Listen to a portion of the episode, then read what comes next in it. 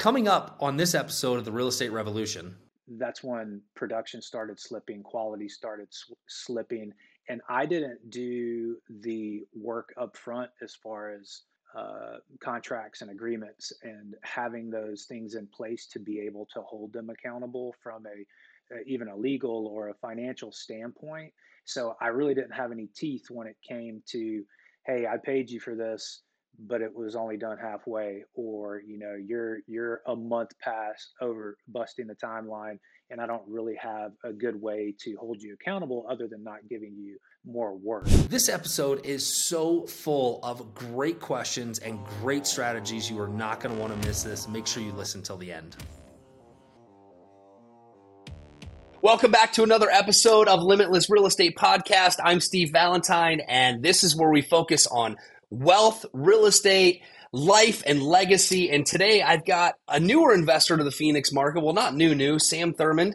And uh, he's originally from Georgia. He's got a lot of experience in, uh, you know, notes and flipping homes and rental properties. And so now he's got some questions just regarding how do I really break into the Phoenix market and where to start and what it looks like. So we've been jamming a little bit off air. So Sam, thanks for joining me and, and being willing to do this, because I think that your story and some of the things you're going to share are going to help other people, um, you know, that have some of the same questions and concerns, you know, as they're going into new markets, yep. Right? So this is really one of those things like, this can apply to any market that you're relocating to or whatnot. So pay attention and let's dive in. Thanks for joining me, Sam. Yeah, thanks for having me, Steve. I'm really, I really like the format that you have going here, and uh, just having folks on to ask you questions. I think that's awesome. Yeah, and by the way, that's a bananas whiteboard in the background. It looks like the way the inside of my head looks like all the yeah, time. I was thinking that it kind of looks like a just like a backdrop to make it look like I'm like the mad scientist, but that is literally like my task right? list for this week. So. yeah. Yeah. Need some help. Well, you've, you've got the word unstoppable up there, which is a really good book. That's it. Well, awesome. Well, yeah. So yeah. just jump into yeah. some questions. Yeah. Okay. Yeah. Where, wherever you want to start. Yeah. So I, but actually first, before yeah. you start, will you just give a little background? You know, I kind of fluffed it a little bit, but give a little background as to what you've been doing and where you're wanting to go. Yeah, so my wife and I relocated to, to Scottsdale about two years ago. Uh, we were living in Georgia. I'm from Georgia originally. I started wholesaling in Georgia into the end of two thousand sixteen. I had a couple partners. Uh, we we went through the wholesaling part of the business, flipping rental properties, uh, buying subject to under finance, creating notes, um, and did that for about five or six years together with these two other partners. And then at the beginning of twenty twenty-two, we started trying to divest and untangle that um, that business that we had built over those five years. And we're just now kind of getting to the end of that, which if anybody's in a partnership, you know, I would, I would definitely recommend starting with the end in mind. So you're not trying to figure that out at the end of the game, kind of like we did. We, we heard, uh-huh. we heard yeah. somebody like me saying this when we started, but you know, you, you, you kind of uh, wish you would have, but at any rate, um, we got to the point where it just didn't make sense. Uh, the partnership kind of ran its course. We all were comfortable to do our own thing. And uh, if you can do it by yourself, then you don't necessarily need partners to to uh, to do it with you in a lot of cases. But so, or sorry, go ahead. Yeah, let's let's let's touch on that just for a second, because I think that's really um, a big piece that a lot of people go into business thinking they need a partner. And the reality is, when you start a business, you're better off, okay, I can be a business on my own, but if I need to partner maybe on a specific project or something of that nature, then you can bring somebody in where, you know, once that project's done, it's gone. But, you know, I've always been one where the businesses that my wife and I own and things like that, they've always been specifically, we own them. If we want to get a partner on something specific, great. But the, the partnership, what it does is it actually restricts your ability to pivot in different markets, right? Because you're worried about what the other partner's doing, the income that's coming in, everybody's bitching about something. And sometimes, obviously, some partnerships work really well. But I think, you know, if I'm in this business or you're starting this business, I would think, just like Sam said, right, you got to think about divorce in mind, right? right? So what is the worst case scenario? What happens to all of this? And how do we navigate through the end in mind when we start? Because when we start, it's like, you know, when we were kids and we're building a treehouse, it's all fun and games until something gets broken or somebody gets hurt. And then, you know, everybody's demons come out. Yeah, that's that's exactly right. And I started it with two of my best friends. And, you know, uh, we're, we're still friends, but, you know, it took a toll on the relationship, certainly. But yep. Um, yep. you're exactly yeah. right in that my approach moving forward is, I, I will definitely partner on deals, but there's no reason to, to mm-hmm. for me to be married to someone across other than my wife when it comes to business. Yep. Uh, yep. Uh, you know, yep. on everything that comes across the uh, comes across uh, um, my desk, it's much much better to say, hey, yep. if it makes sense to partner on this deal, let's partner on this deal. But that's kind of the extent yep. to it. So yep. there's once that's done, you yeah, gotta that's move on. That's great yeah. advice.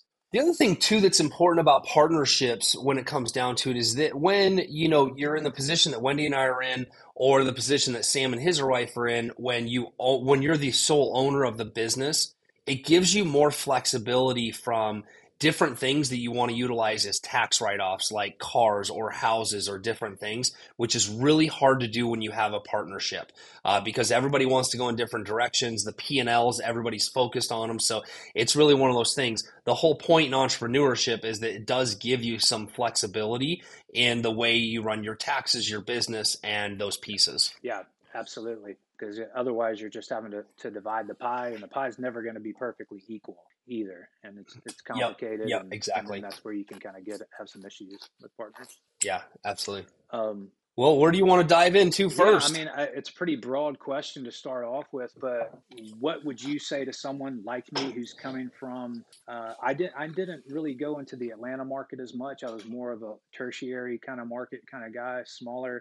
Started in Athens, Georgia, okay. and then went to Greenville, South Carolina, which is turning into a really uh, strong market, popular market there uh, between Atlanta and Charlotte. But still, it's not an Atlanta. It's not a Phoenix. It's not one of these highly, highly saturated markets. What to you are the keys for someone who is coming in as an outsider in a highly competitive market? What are the what are the, the relationships that that I need? What who uh, um, what do I need to watch out for? Those sorts of okay. Um, one question that that I think is very interesting on the wholesaling side. Did you ever get a real estate I license? Okay, so you still don't have a real estate license, correct? Okay, so one of the things that I think from a standpoint that a lot of wholesalers miss, um, you know, in this piece of advice, and this is probably the first thing that I would do is they're like, somebody has told them don't get a real estate license because it's going to add liability. Um, right. So they just stay away from it. But the reality is, is that if you, you don't have to get a real estate license to go show people homes and those types of things, you could if you wanted to. But if you looked at what a real estate license really provides in any market, it's giving you access to the M L S, right? Which is, which is where you can get a lot of research and data, right? That's the best data points possible. Um, it's also giving you the opportunity to say, hey, I'm an investor with a real estate license, or somebody's inviting you into their home to talk about selling it, right? So we have the legitimate way to advertise for those types of things. And so I think where some people like really focus on that liability piece is that sometimes I think some wholesalers, not all wholesalers, It, they they they operate in a very gray area where they're not always truthful. In fact, I had one this week that I was going to look at a house from a wholesaler. He's like, make sure you tell the seller you're a contractor doing a bid for him. I'm like, why do I have to tell him? So he doesn't know you're wholesaling right. it? I'm like, so you're operating in a shady character way. And again, it's not all people, but I think that I've learned over the years how to tie my real estate license into wholesaling, into flipping, into rentals, and it gives me a very um, a very well-rounded business model when it comes down to it. And I've never done wholesaling. I've wholesaled a few things to some people that I know, but I'm always the closer. Like we always find money and we close on the deals. So I would I would really consider if you're in this market, get a real estate license, right? It's easy. It's ninety hours of school. Get a license. Hang it with the brokerage. It's not going to charge you much. Here's the other opportunity that might be missed on the wholesale side. If you talk to your neighbor, Sam, and he's like, yeah, you know, I'm thinking about selling my house, but, you know, it's a train wreck. I inherited it. And You give him a number and he's like, yeah, that number's not going to really work. I'm just going to go put it on the market. What did you lose, right? You, you lost an opportunity to create income on the real estate side in one of two ways. If you don't want to do the retail side of it, why aren't you partnering with somebody like myself where you're like, hey, dude, I can't buy this house for this, but I can refer it to you as a listing because I've talked you up and I have this relationship. And now you're making three, four, five thousand dollars on the referral fee without having to touch it, right? Which sometimes is almost as much as we make on wholesale deals, right? For all the work that we do. Yeah. So I think that's that's one thing that I would really consider. Okay. Yeah, absolutely. It's funny. I, my, it came up with my wife and I last night. Of, of hey, should you get a? Should you get your license? Should I get my license? And you're exactly right. I think the recommendation early on was don't worry about getting your license, or there's not a lot of benefit to getting your license. So it was something that I just kind of pushed off. But now looking back over time, right. I really see no. It would. It, it definitely wouldn't have limited me in any way up until this point. But there are definitely opportunities that were missed because I didn't have my license. Or, I mean, shoot, I could have right, listed all my right. own properties, uh, all my own flips over this time. Right. Yeah. Right. So that that's one thing, right? So you get a little bit more control over it. So here's the other question I would have on that from your side is that when you were wholesaling in Atlanta and some of these other areas, or, you know, when you were doing virtual wholesaling, how many seller no's did you get that you potentially could have converted to a referral fee? Oh yeah, t- tons. Probably right? a, a C R M full of way, tons, way right? more than the yeses. Sure. Yeah, certainly. So they're just they just become dead. If if I only have one way to do this for a seller, that's the only way I can get paid. But if I have multiple options for them, how do you how do you appeal better to them by giving them those options? And that's how that's how I run my real estate business now is, you know, when I go into somebody that wants to sell, you know, I go through and I show them like, hey, have you thought about keeping it as a rental? Have you thought about selling it? Do you want to sell it as is? Do you want to repair and put it on the market? So now they've they've opened up that I'm kind of the one stop to give them every opportunity that they want, and then they get to pick their own adventure. Okay. So is that something is that something are you taking those listings and you're listing them yourself, or are you referring them into your, mm-hmm. your broker? Okay. Nope. Yep. I'm, I'm taking them. So a lot of times when I meet with a seller, I will go through, you know, we go through the option of, okay, do you want to keep it as a rental? Right. No. Okay. Here's your three options, right? Let's, and the funny thing is, is that it doesn't matter what condition the house is. We've all seen the online buyers over time, right? They've created a convenience model. So if we don't offer the convenience model, then they're never going to know it until they call somebody else. So I always give my sellers, based on the conversation, three options and based on the condition of the property. You know, sometimes the houses are really nice and it's kind of like, hey, we can sell it on the open market for this, or you could sell it as is for this with no closing cost, commissions, those types of things, and make it convenient. Which would you, which would you prefer? And what's amazing is when you give that option, some sellers are like, hey, you know what? I inherited the house. This is a great windfall. I don't want to mess with this stuff. I'll take that offer, right? Or, you know, I've got three siblings involved. One of them really needs money, so we really need to do what's right for the family and get the maximum amount of money by putting it on the market. So either way, we're winning and we're creating a win-win strategy for everybody involved. Okay, so you just have a lot more options, and, and you have control of those options as opposed to passing them on to somebody. Correct. Yeah. Correct. Correct. So, so are you um, in that process? Are you doing any? Well, let me ask this question first, because it's never been very clear to me. What? What? Why would someone recommend to not have a license? Like, what is the exposure that you're opening yourself up to if you are an investor, a wholesaler, whatever, and you're an agent? Because here's here's my opinion, and this is where you get from the broker traditional side of the real estate business. And it's the misconception of what the fiduciary responsibility is of the agent, right? So if I'm an agent, I go into a house and I buy that house.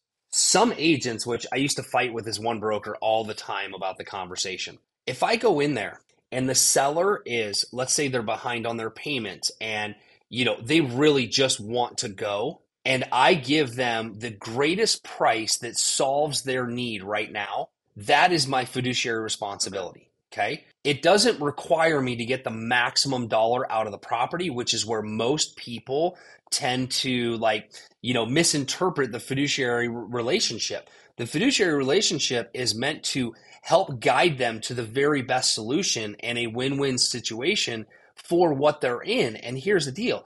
There's so many variables, condition of the house, repairs that are needed. What is the family situation? What is the money situation? So unless you know all of those pieces, you truly can't give them the options as a fiduciary of here are the best things for you. And by the way, you know, I am telling them I am an investor. I am going to take this off your plate. And my intention is to either keep it, build wealth, or make money on it. I'm not sure what that's going to look like, because I could also lose money on it, right? I lost a lot of money on different houses last year that the sellers got out right at the nick of time, and I took it in the pants, right? I couldn't go back and sue those people, right? And so that that's some of my my my opinion when it comes down to it. But I think if you are operating in a real estate capacity from an honest character and integrity, then you're going to win every time, and everybody is going to be okay with the outcome. That's a good point. I think that that's, that's just the case no matter what you do and what you're doing. If you're always operating yep. from a place yep. of integrity, you're going to be just fine. Yes. So yes. one of my, um, one of my big strategies and the, and the one that's honestly worked the best for me so far out here is the creative financing approach. And I mean, we're in a place in the market where that's just becoming stronger and stronger. Um, mm-hmm. as demand is kind of, has fallen, kind of leveling off. It seems it, any entanglement there as far as subject to offers or anything like that? Okay. No, I mean, we, we still do plenty of those. Um, you know, I do them. The broker kind of frowns on it, but and some brokers will frown on it. They don't want anything to yeah. do with it. But again, a lot of times I'm doing those direct with somebody, usually somebody that okay. I know. Right. And so it, it's kind of building that relationship and that trust with those people, you know, doing the seller carrybacks. And, and most brokers are not going to care so much about the seller carryback because that's pretty much cut and dry. It's the wraps and the subject tos and the creative craziness where it's like, uh, do we really want to be a part of that from that standpoint? So, and again, you know, we run all of our, whenever we write a contract with a seller, we do it on the state contract, so in Arizona, the A A R documents, and we run it through the brokerage, and the contract discloses the representation. It discloses the intention. It discloses that we're licensed agents. It discloses we intend to make money on this. So it discloses everything in there, and it becomes a for sale by owner agreement when we deal with somebody directly, because with a for sale by owner or an unrepresented seller agreement, it cuts off my agency, okay. right? So when somebody calls, you know, they have something called implied agency. So when I go in there and we start talking about value and different things, and then they decide to sell the house, the way I kind of cut my agency is that I go through and use an unrepresented seller agreement, which means there is no representation in this transaction. It's a for sale by owner. I'm still writing it. It's still going to go through my brokerage. And, you know, sometimes I'll raise the price to cover a commission or whatever the case may be, but we come down to the net agreement and we sign that contract. They understand they're a for sale by owner, and this is how we're going to do it and operate okay. it. That's interesting. That's, I've never even heard of that, that aspect of it. Okay. Yeah. Interesting. So how about, what about on the construction side? Do you have any sort of uh, okay. contractor's license of, of any sort or? Yes. So um, years ago when we started flipping houses, right? I mean, my wife and I have flipped almost a thousand homes in the Valley. Um, we were doing it with no license. It was kind of like the owner, builder, renovator, blah, blah, blah. Well, as my wife's reputation started to increase, she'd get calls from other real estate agents like, hey, are you doing this? And then now she's not owner builder. So she's, you know, she's violating with not renovating with, you know, without permits, without the contractor's license and all those things. And so we decided that it would just be smarter to really set that up as a yeah. business. And she's really a subcontractor, right? So we talked a little bit about offline about developing relationships with right. people.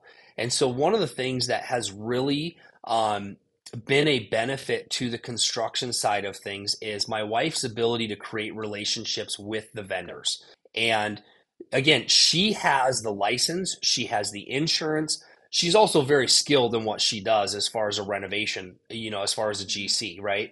And, but we've worked with the same crews for eight years, same framers, tile guys, electrician, plumber, all those guys are the same guys. And then she's got a list of other vendors like, you know, our granite distribution and our granite fabricators, our glass people. So we've created that list over time. And one of the things that I see in the investor world that is really, really important, these guys are family to us, and they will bend over backwards for us if we if you treat your subs with respect and dignity and you take care of them. What I see, the number one mistake I see of investors is they want to beat the shit out of the contractors so they can make more money. And we don't believe in that. You know, there's times when they miss something on a bid that, that happens when we're all running and gunning. We don't blame them or make them eat it. We're just like, look, we don't want you to lose money. We might ask them to do it at cost because they missed it, but I don't want to take money out of their families, right? That that is not the way we want to work. It goes back to that character and integrity. So the more we have done that with our guys, the more they will bend over backwards. We are their first priority in everything. They don't charge us for the nickel and dime stuff when something small got missed on things. And, you know, we have parties for them once a year. We take them up north. We let them use our second home. I mean, like I said, these guys are they're, they're family to Wendy, and she treats them that way. And when I come on a job site, I love messing with them. I mean, they're freaking hysterical. Oh, yeah. And, you know, we just we just have a great, fun relationship all the way around. And guess what? Those guys don't have to go out and look for work ninety percent of the time because we have them so yeah. busy. But when they are doing work for other people or they're out and about, guess what they're doing? Who do you think the first person is if something comes across that's sure. like, yeah, I'm thinking about selling my house? They're like, hey, call this guy, right? My electrician sent me one yeah. yesterday. And I went and looked at it today, and it's got my wheels turning. It, my head looks like your whiteboard um, for what's possible with this house. So the contractors is really setting expectations, talking to somebody, and continuing to work the relationship over time until it builds into that that team aspect, right? And that family aspect. What has your experience been thus far these couple of years here in Arizona? Um, well, I, I don't have a lot of Con, uh, experience with contractors here in Arizona. I, what I, I think we were talking before um, we started recording was I had a really good setup back in the South with uh, with some contractors, but that was when we were able to go on site, be on site, do some Q C ourselves. Whereas the longer mm-hmm. that we were away or, or uh, doing everything virtually, that's when production started slipping, quality started sw- slipping. And I didn't do the work up front as far as uh, contracts and agreements and having those things in place to be able to hold them accountable from a, uh, even a legal mm-hmm. or a financial standpoint. So I really didn't have any teeth when it came to, hey, I paid you for this, but it was only done halfway, or, you know, you're, you're a month past yeah. over busting the timeline. And I don't really have a good way to hold you accountable other than not giving you more work. But, you know, when I had five projects going with the same guy, that gets pretty messy when you're trying to, well, she already gave him a draw on this one, and I'm already X number of dollars in on this one. So trying to hammer him on this one, it's yep. just, it just got messy. So that's been a big challenge for me. And I think sure. the way that it has progressed is when you're starting out, you're kind of begging for people to help you a bit. And yep. then you get, yep. so that's the quality of, of work that you're getting. And then every iteration gets a little bit better and a little bit better. As you get better at what you're doing, you start to hire uh, better people and more organized, do better work. And you both, as you get better, the, the people that you work with tend to get better. So I think that I've just been going through that growing process when it comes to contractors. And now I'm to the point, kind sure. of like you said, I just, I would much rather pay for good work than pay for yep. bad work that I'm going to have to pay twice on because I'm going to have to redo it. Um, and, and yeah, we, we learned early on a couple of things is one, the contracts are important, right?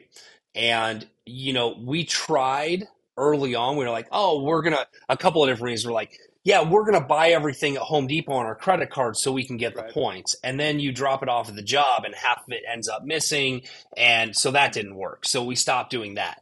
And so we started to find contractors that could actually run their business based on draws and deposits. If you're working with contractors that are like, I want fifty or sixty percent up front, and then I want more, you know, we started laying it out where the guys get, they, they get a full bid and a scope. When we ink the job, they sign their agreements and they get a twenty-five percent deposit. And then based on the work that is completed, they're able to get another deposit, which is another twenty-five percent, and then another twenty-five percent. The last twenty-five percent is held until it's done. So we just structured it to where these guys had to learn how to run their business if they wanted the amount of business we were going to do with them, because we weren't going to be all of a sudden paid up on ten jobs that weren't complete, because that's a disaster for everybody. Yeah. I, I... And sometimes it's, it, uh, sometimes it's hard because you might have a really good contractor that is good at what they do. Let's say they're a great electrician, but they can't manage their money. And that's the problem with a lot of these smaller contractors. They're really good at what they do. They suck at the business side. And like, you bleed for them. You're like, dude, if you could get your business side together, you could crush this. But you're so terrible over here, but you're so good over here. Sometimes we put up with the talent and it kind of bites us in the butt on the other That's side. Exactly, exactly what happened to me. I had uh, had a guy who was, I, I don't know if you've read the E-Myth, but it's the whole process of, you know, you start out doing doing whatever it is you do, building houses, and you build houses to the best of your ability, and you put out a fantastic product. Right. And then everybody sees the product that you create and everybody wants to use you. And then your business grows and you hire people, and then the quality goes down the toilet and you have to fire everybody and get small again. That's exactly what happened yep. to us. Was we had a guy that did really great work, and we started sending him a ton of work, and then other people started sending him a ton of work, and he just couldn't manage the scale, couldn't manage the, mm-hmm. the money the right way. So he was robbing Peter to pay Paul on projects and that sort yep. of thing, until it got pretty nasty. Um, and we just had to kind of yeah. uh, go our separate ways. And and my yeah. problem is, is I tend to be loyal to a fault. Like I want to be, I want to be partners mm-hmm. in this. I wanted, I want all of us to succeed. I want yeah. to give you the benefit of the doubt. And I didn't trust my gut and kind of break ties when I should have, um, until we got to a place where we were just, you, you know, we were losing tons of money as a result, but you know, yep. expensive, uh, yep. I call them student loans. You know, you're going to pay for education one way or another. Yeah. Yeah. Yeah. Yeah. Well, and I think, I think that that is the interesting piece when you look at something. It's like, you know, it's always, you know, the rearview mirror theory, where, you know, you're looking at a contractor and this one is going to be ten thousand dollars less on a hundred thousand dollar renovation. But if you paid the extra ten thousand dollars, you would get somebody very reputable that could get it done and maybe done faster. And yes, it's ten thousand dollars less profit, but did what did it really cost you to save that ten thousand dollars? And that's where a lot of people's mindset do not trigger when it comes down to that. They're only looking at the ten thousand dollars. And then all of a sudden, like you said, they're two months late, right? How much money is that in hard money utilities? What if it was last year in twenty twenty-two and two months late meant you missed multiple offers? How much money did that cost you? So that is like, you have to really think that through as to what is really the cost of having a good contractor at the end of the day, because it's also a cost in, in time and energy, right? If you're constantly having to micromanage and go check up on something and wonder when the hell something's going to get done, how much time is that costing you from not finding another deal? Or those right. types of things. Yeah, the, the opportunity cost is astronomical. I mean, I, and, and the yeah. lost sleep and the, and the everything, just the mental right. space that it's taken out. Half of these are just problems that I'm trying yeah. to fix versus moving forward and finding new opportunities. So yeah, I'm I'm definitely right. of the mindset now where I, I want the right partners. I want the people that are going to do it right the first time, that I can trust, that I can build with, um, and pay them accordingly, um, because it's worth it. Yeah. So what, um, and the last thing I would say yeah. that is that the last thing that I would say on that is that we're really fortunate, but you know, because my wife obviously is the general contractor, but it is a separate business. She runs her own business, all those things. She has her costs, her P and Ls.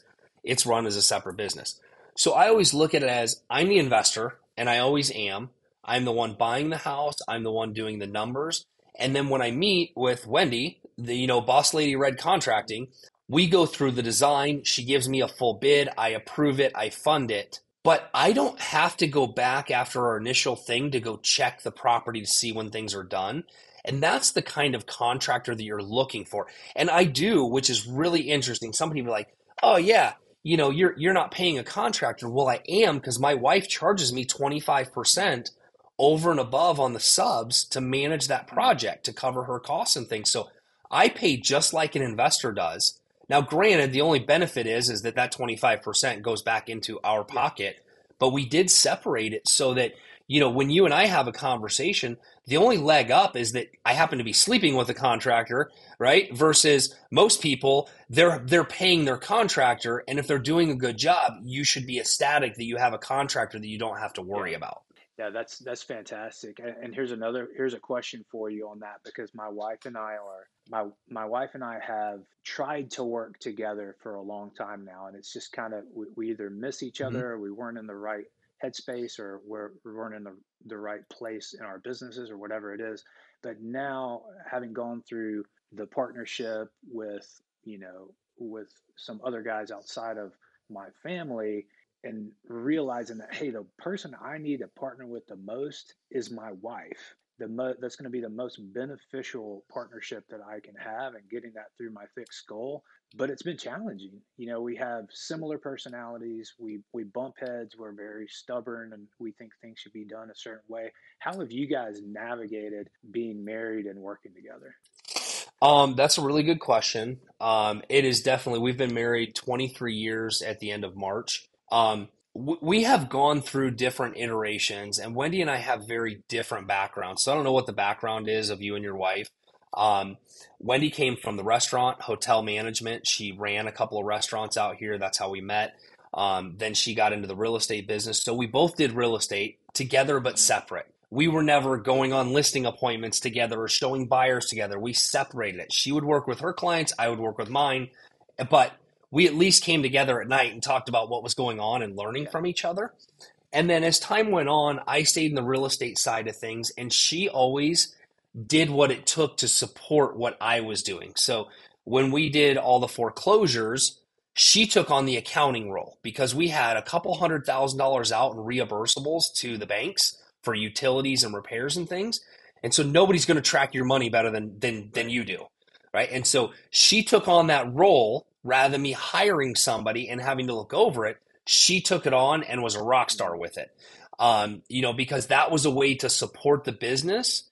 And we found our different lanes where we were really good at our strengths. And then as time went on and we got into, you know, the, the R E O business started to, so she was kind of wrapping up her side, and it's kind of like, what's next? And that was when I started looking at the flipping and the investment side. And I remember the first house that we bought with a partner, she's like, yeah, I'll take this on. And I remember her like painting the fireplace and designing it and check, checking the colors and going, we should yeah. do this. And she found her niche in what she really, really enjoyed. And then she has the patience of a saint. And she is a, she doesn't get mad in twenty-three years. She's never been pissed at me. Well, except for like once or oh. twice, but she doesn't show a lot of emotion. And she just like, she's very cool, calm, and collective. And so that's what made her really good on the contracting side and in our business. So she is like a board that I, you know, a backboard that I get to bounce things off, and it comes back. It's like, hey, maybe you should do it yeah. this way. And so we've really learned to step back and help each other in our perspective spaces and figure out the strengths and weaknesses that really make sense in order to work yeah. together. And we've also learned that, hey, during the day, like, I will tell you that there are times when I call her and I'm like, hey, we are not having a husband-wife conversation. We're having a contractor-investor mm-hmm. relation conversation, and I'm really pissed yeah. off. So you need to separate the personal side and understand where I'm coming from so that we can resolve this, right? So that that is that is important to understand. Does that answer some of your questions? Yeah, absolutely. I think my takeaways are clear lanes. What, where can you maximize your strength? Where can she maximize her strength? Figuring out what that is. So you're both running in your lane and moving things forward, yep. and then being able to separate personal from business when the time is, yeah. when those times come. Because yep. um, yeah, yeah. The ultimate goal is to separate the lanes, but then, you know, it it's kind of like, here's the example. You guys are both walking on the same street, but on opposite sides on the sidewalk. And at the end of the day, you want to come right. together, you know, you know, when it comes down to all that, and it, it kind of makes sense from that yeah. standpoint. But I think it's also like, you know, you look at what are the things that your wife loves to do? What are her strengths? Like Wendy, when she started like enjoying the design process, she got really good. And then some of her superpowers became like how to convert a floor plan inside the walls without tearing okay. it down. And she started seeing things that other people couldn't yeah. see. And I'm like, wow, that's amazing. Cool. You found, you found your superpower, and I want to support yeah. that. And then it's turned into, you know, the general contracting piece where she does part of my stuff, but then she also is being referred on a regular basis to some pretty massive renovations right now because she's built a name yeah. for herself in that space. That's very cool. So it's something that she owns and she is proud yeah. of. Yeah. And I can see my wife heading in a, a very similar direction. She's aesthetically, she, she is on point. She really knows design. Um, she knows branding and marketing. Her, she's a musician, but her, uh, um, on the other side, she's done a lot of branding and marketing, started a marketing business. So I think her design aesthetic, um, both for home design as well as branding and social media, all that sort of thing, she could really, or will really, run with that side of the house. And I'm more of the deal analyzer, number cruncher, kind of does sure. this make sense? Does it not make sense? And I think she gets frustrated with me because it's, you know, you gotta, you gotta look at a hundred deals before you find one that starts to make sense. And she wants to go, go, go. And I, we need to meet somewhere in the middle. Um, but I think it's, we're gaining that momentum right now, now that we're at least focusing on, hey, this is what we're going to make work. This is the partnership that's going right. to really benefit us in yeah. the long run. So we're excited yeah. about it. And I think some of that too, though, on the deal analyzing, you know, the advice I would give there is that, you know, how in detail are you going at it with her, saying, hey, these are the deals, here's why they don't yeah. make sense, right? Because yeah, we could blow and go, but this also is a lot of risk. And if we lose money, we don't want to lose money, right? So understanding that, hey, we're not doing something unless there's a minimum of fifty thousand dollars yeah. profit in it, because it becomes a cost of lost opportunity. Mm-hmm. If we're spread out so thin and the most amazing deal comes up and we can't capture it, all these little deals that we tried to blow and go rather than being patient become problematic, and they become cost of lost yeah. opportunity at the yeah, end of the day. Exactly. And and she's understanding that more and more. I mean, she knows way more than most people do, just having been around um, for the last five, six years. But we really, you know, we get on the whiteboard. I teach her how to analyze deals. So she has, I mean, she doesn't, that's not her strength, or that's not really what she's interested in. Sure. But she knows that it adds a lot of, going to add a lot of value to know how to do that and be aware of how that works. So yeah, we've spent. Right. We've, but if her, but if her strength in the cosmetic aspect and maybe even the construction side, that's where Wendy brings the strength, is because I can get really dialed in on what it's going to cost us to do mm-hmm. something. Right. And she's always reaming me. She's like, hey, you know, I remember having the conversation and her going, look, listen to me, like, for the last time, for the love of God. She's like, a twelve hundred square foot house and a twenty-five hundred square foot house. A kitchen is a kitchen. A bathroom is a bathroom. They they are not that much different just because the house is right. bigger. Because you might have a few more cabinets, a little bit more counter space, but the only real variables are maybe a little bit higher in the upgrades depending on the price, and maybe the uh, paint and flooring because it's a bigger home. But other than that, you know, if you looked at a house, twenty-five hundred square feet, the hall bathroom is probably the same size as a hall bathroom in a twelve hundred yeah. square foot house. Yep. She's like, so the, so the cost is about the same. That's why, you know, when you look at the bigger homes or the smaller homes, you gotta, you gotta do the variables oh, yeah. on it. Yeah. There's so many nuances when it comes to evaluating, evaluating deals, because, you know, people, I yeah. mean, I get like doing price per square foot and that sort of thing just to kind of get a, an idea, but like you said, a three two that's eighteen hundred square foot versus a three two that's two thousand, twenty-one hundred square foot, there's there'll be difference in cost, but not uh, people sure. are, most people are going to look at that, buyers and buyers are going to look at that the same for the most part. It's not going to yeah. make that big of a difference. Absolutely. Um, Absolutely.